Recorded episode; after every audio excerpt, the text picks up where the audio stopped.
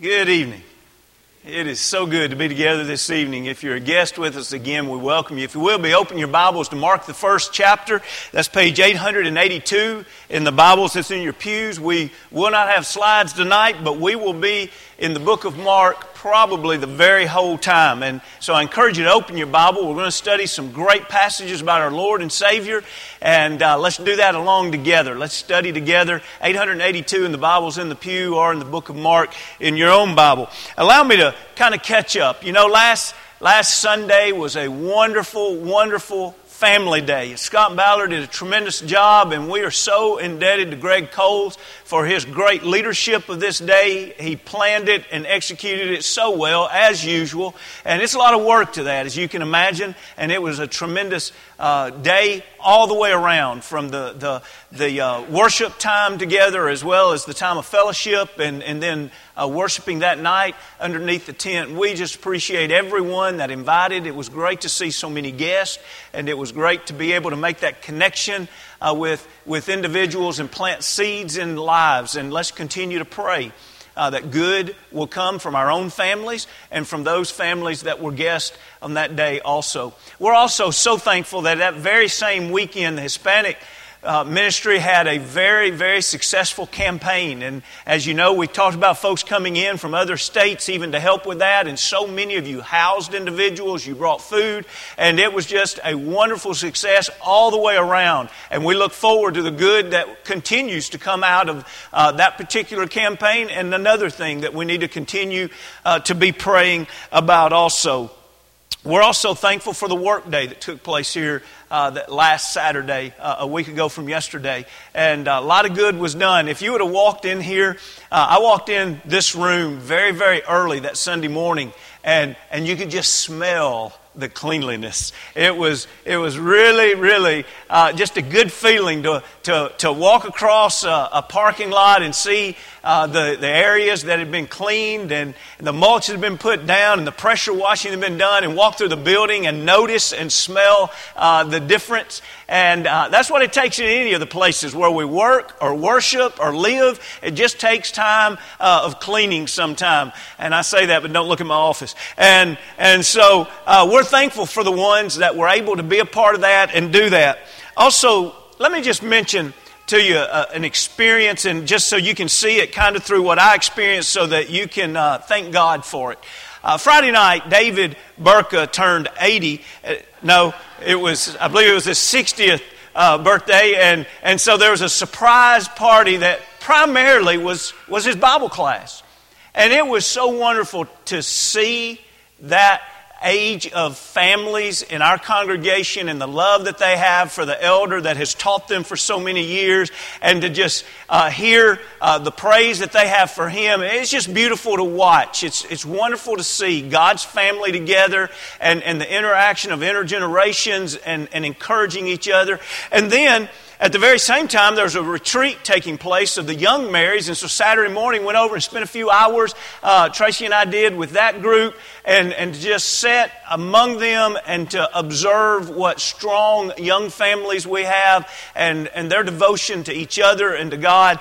And it was just one of those things. By Saturday afternoon, it's kind of like just walking on clouds. It it really is a reminder of how blessed we truly are.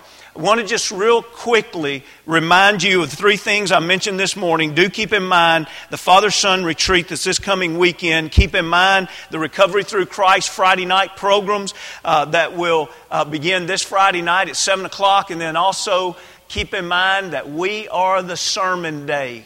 We strive to speak the truth in every way, but let's make sure that our actions teach and preach a powerful message this next Sunday.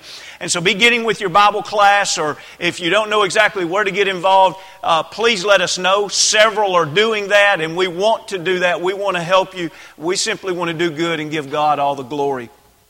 Who is this Lord Jesus? He's not just another one, He is the one. He is the only one who can forgive sins. You know, when we think about great ones that have lived in, in this earth, we could name, and any of us could say here who, whom I would believe to be some of the greatest people that have ever lived, what would your list look like? But like that list wouldn't compare to our Lord and Savior Jesus Christ, the Holy One of Israel. No one else compares. I think about the Swedish soccer player that I watched earlier this year on, on a uh, video. And, and when I watched it, it was one of those things where, honestly, I couldn't catch it the first time. And I had to go back and rewatch it because I thought, I don't know what I just saw. And, and it was a penalty goal that he was kicking, and I don't know if I can explain this for, for it to make sense to you. But when he kicked the ball, naturally you start watching the ball. In one motion, he never stopped his kicking motion, he just went into a backflip. And then as he's landing the backflip, he's watching his ball go in and he's celebrating.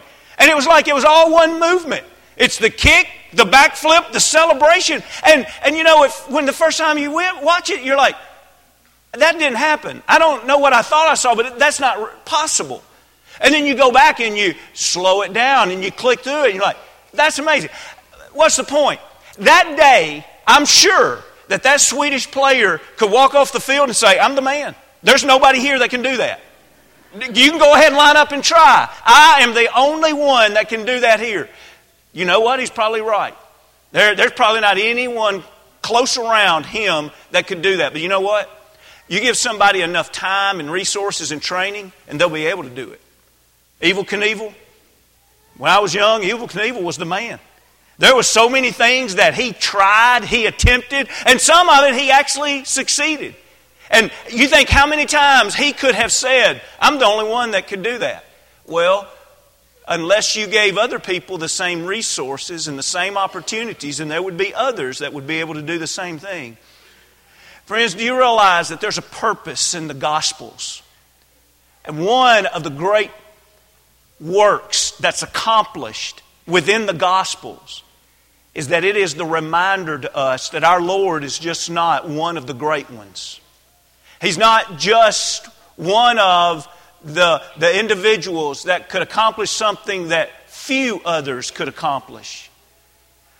What we see in the Gospels is the revealing of the Holy One of Israel. Tonight, if you have your Bibles open, I'd like for you to notice how the book begins. First chapter, first verse, what is Mark telling us about? The beginning of the gospel of Jesus Christ, the Son of God. Mark begins by saying, I want to give you gospel. What's gospel? Gospel is good news. I want to give you the good news of Jesus Christ. Oh, by the way, this isn't just any Jewish man that's named Jesus that you might want to exalt and glorify in some way. This is the Jesus Christ. And to make sure you're really clear on this, that it is the Son of God. And for the rest of the book, he gives us the good news about the Jesus Christ, who is the Son of God. And as a matter of fact, most of the first chapter, the emphasis is up on the fact that he is the one. For example, Jesus describes John the Baptist as the greatest prophet that's ever lived. But do you remember how John, the greatest prophet who has ever lived, described Jesus? Glance down to verse 7 and notice what he says. This is what he is saying about Jesus. And he preached saying, there comes one after me who is mightier than I, whose sandal strap I'm not worthy to stoop down and loose. John, you are one of, according to Jesus, you're the greatest prophet that's ever lived. He said, Let me tell you. Let me tell you about one that is so great, I'm not even worthy to touch his sandals. Who is this one?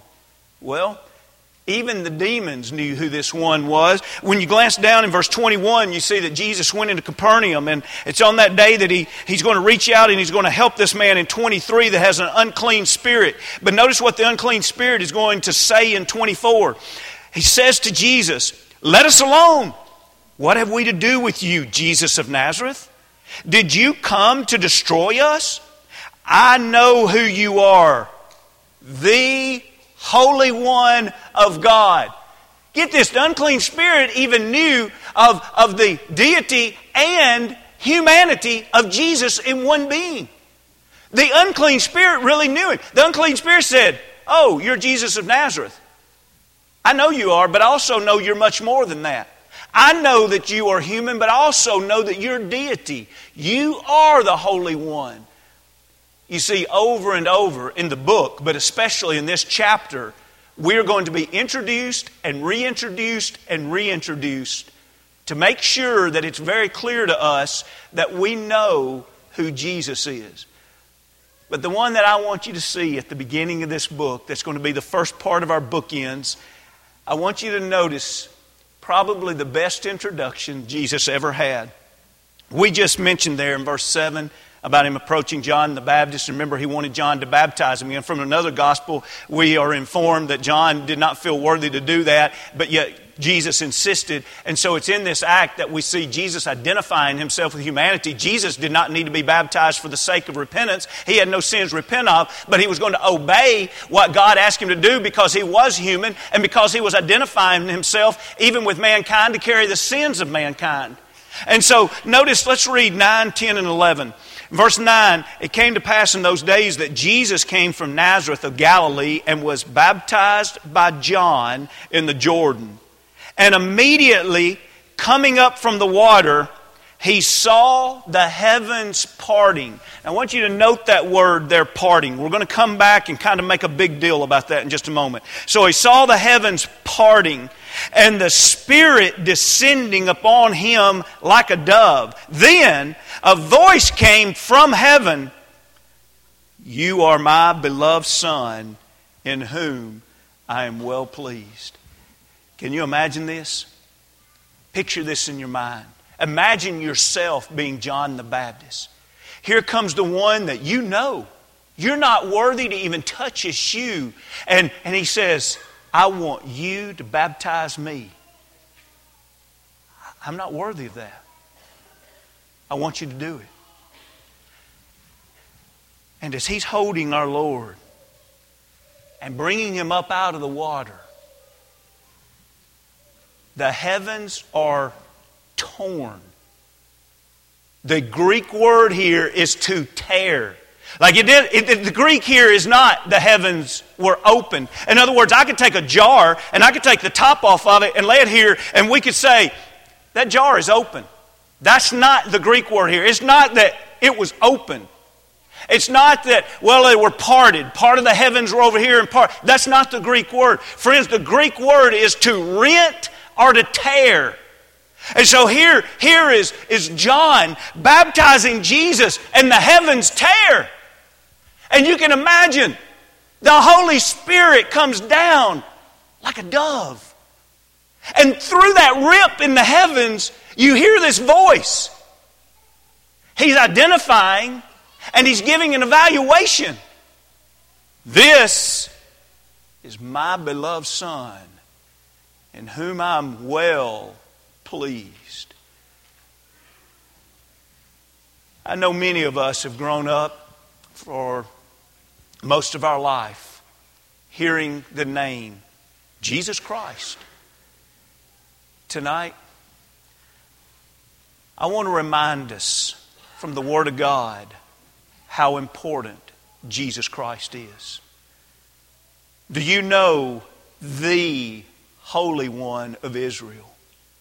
Do you know the one that when the heavens were torn open, it was to introduce to mankind that this isn't just any man that's being baptized? This isn't just any man that is going to begin another ministry. This isn't just another prophet that's going to start another work. This is the Son of God, and God is well pleased with him. Now, when we go through the Gospel of Mark, we see many powerful miracles that Jesus did. If, if you just turn your pages, if you have any kind of chapter headings or paragraph headings, you see things like him healing the paralytic in the second chapter. But then when you come to the fourth chapter, you see those great teachings of the parables. And then when you get to the fifth chapter, you see more miracles. Uh, even we see the res- restoration of life that he's able to give. But then we come to the eighth chapter, and we see this need again to make clear who is this one. And you remember when Jesus asked Peter, Who, who are people saying that I am? And you remember in 27, 28, and 29, you remember Peter's answer is, You are the Christ, the Christ, the Son of the living God. And you remember just a few verses later in the ninth chapter, Jesus is going to invite just the closest three up to the Mount of Transfiguration. And there, there they're going to see something that they probably don't know exactly how to behold it. But there they see Moses and Elijah and Jesus. And you remember Peter is so excited that he says things that he shouldn't have said. He said, Let's build three temples. And you remember God spoke again? Do you remember that in verse 7 of the ninth chapter? The cloud came over and overshadowed them. And you can imagine the other two disciples are like, Peter, you're doing it again. Look at this. You spoke up, and now God is getting right on top of us. This is not a good sign. God is going to make sure that Peter knows. I think this is a follower of Jesus. This is an apostle of Jesus. But what is God? What is Jesus making sure of? And, and that's where if you say tonight, David, why are you preaching to us on this? We know who Jesus is. Do we really know? Are we really convicted? Will it change the way you live tomorrow because you know who Jesus is today? Listen, in my mind, if he's just a great religious figure, if he's just somebody that I go to as a moral guide from time to time, if he's somebody that I just make reference to in my life from time to time, that's not who Jesus is. Jesus is to be the one that we give our all. He is to be the one that is on our hearts and our minds in everything that we think, say, and do. And so God speaks up again from the heavens and He says at the end of 7, This is my beloved Son. Hear Him. Do you hear Him? I'm not talking about miraculously, you lay your head on your pillow. I'm not talking about miraculously like that. I'm talking about from a submissiveness standpoint. Do you hear Him? Do you hear His will? And are you grateful when you hear it? Or is there a streak of rebellion? Now let's put the other book in into place. Let's go to the end of the book. Matthew, the 15th chapter. By this time, Jesus has faced his Gethsemane. He's given the kiss of betrayal. His beard has been plucked out. Thorns have been crushed into his brow. His back has been ripped open with scourgings. He's been spit upon, mocked, and hit. He's been blindfolded. He has been tortured. A cross has been laid on his back. And now he finds his, his way all the way to Golgotha. And there we pick up in verse 33. Now, when the sixth hour had come, Matthew the fifth, I'm sorry, Mark the 15th chapter. Now, when the sixth hour had come, there was darkness over the whole land until the ninth hour. Now, let's skip down and see a second miracle in 38. Then the veil of the temple was torn.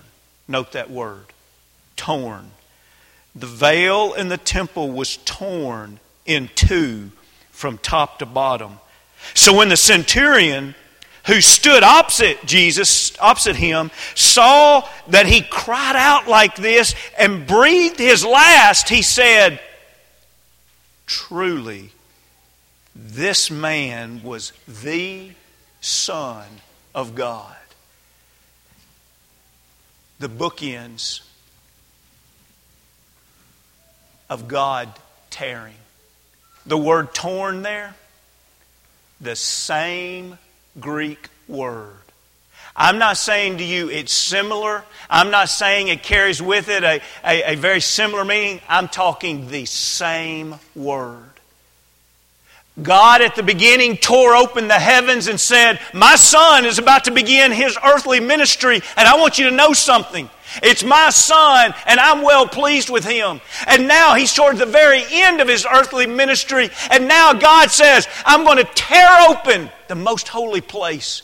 Now that my son has died, everybody has a right to come to me through him. You don't have to go through a high priest into the most holy place only once a year on the Day of Atonement into the mercy seat of God. Now, everybody, everybody that approaches me through my son, they can approach me through Jesus directly.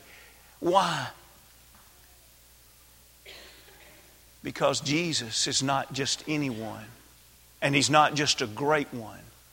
He is the Holy One of Israel.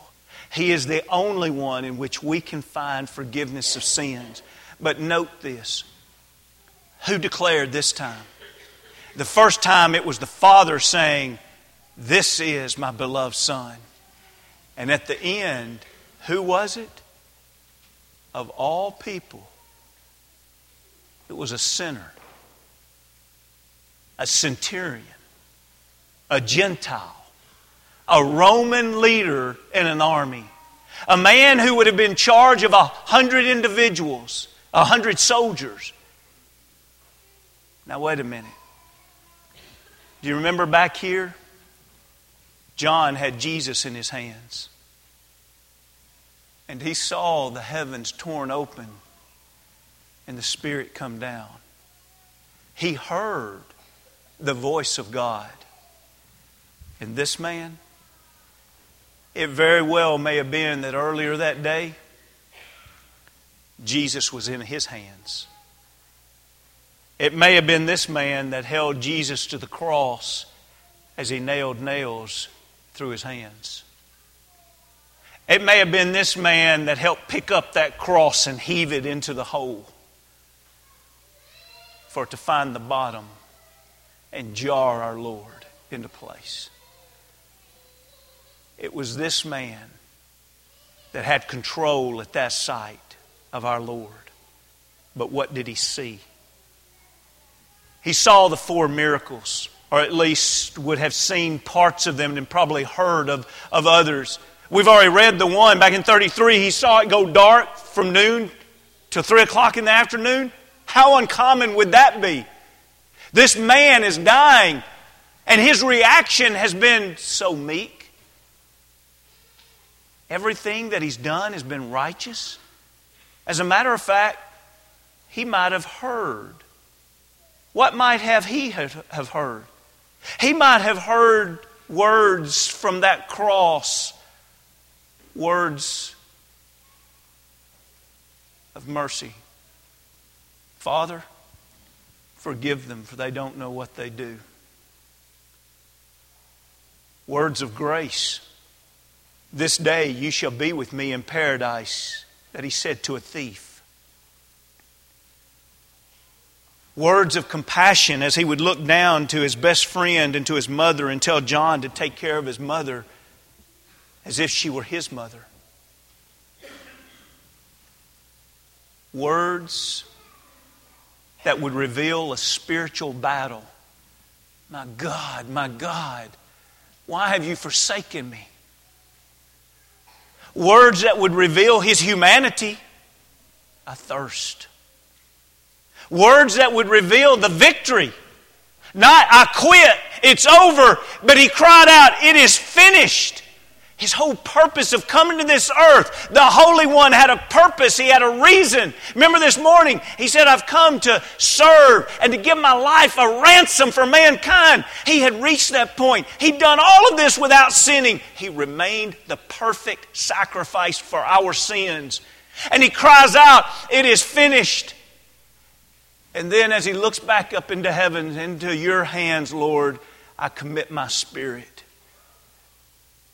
And this man, this man that may have literally held our Lord that day, this man that would have seen the miracles of, of the darkness, he would have seen the earth quaking. Maybe he even saw those who were resurrected and still in their tombs and probably had heard word, you're not going to believe this. You know that veil in the temple? You know that huge, thick veil in the temple? You know the one that no man can, can see behind it and live? Yes, yes, I know that veil. It's torn, and it wasn't from the bottom up either. God tore that veil, and you know what?